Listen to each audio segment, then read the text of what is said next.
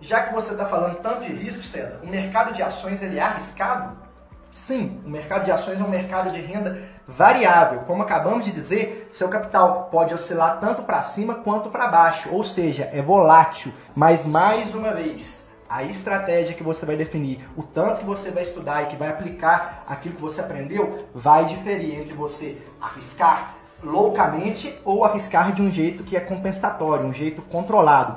Em tese, quanto maior o risco, maior o retorno. Se você quer ganhar muito, obviamente você tem que arriscar mais. Se você aceita ganhar pouco, você vai estar arriscando menos. Mas nem sempre é assim. Porque existe uma possibilidade que poucos falam por aí também, que é dos riscos versus retornos assimétricos.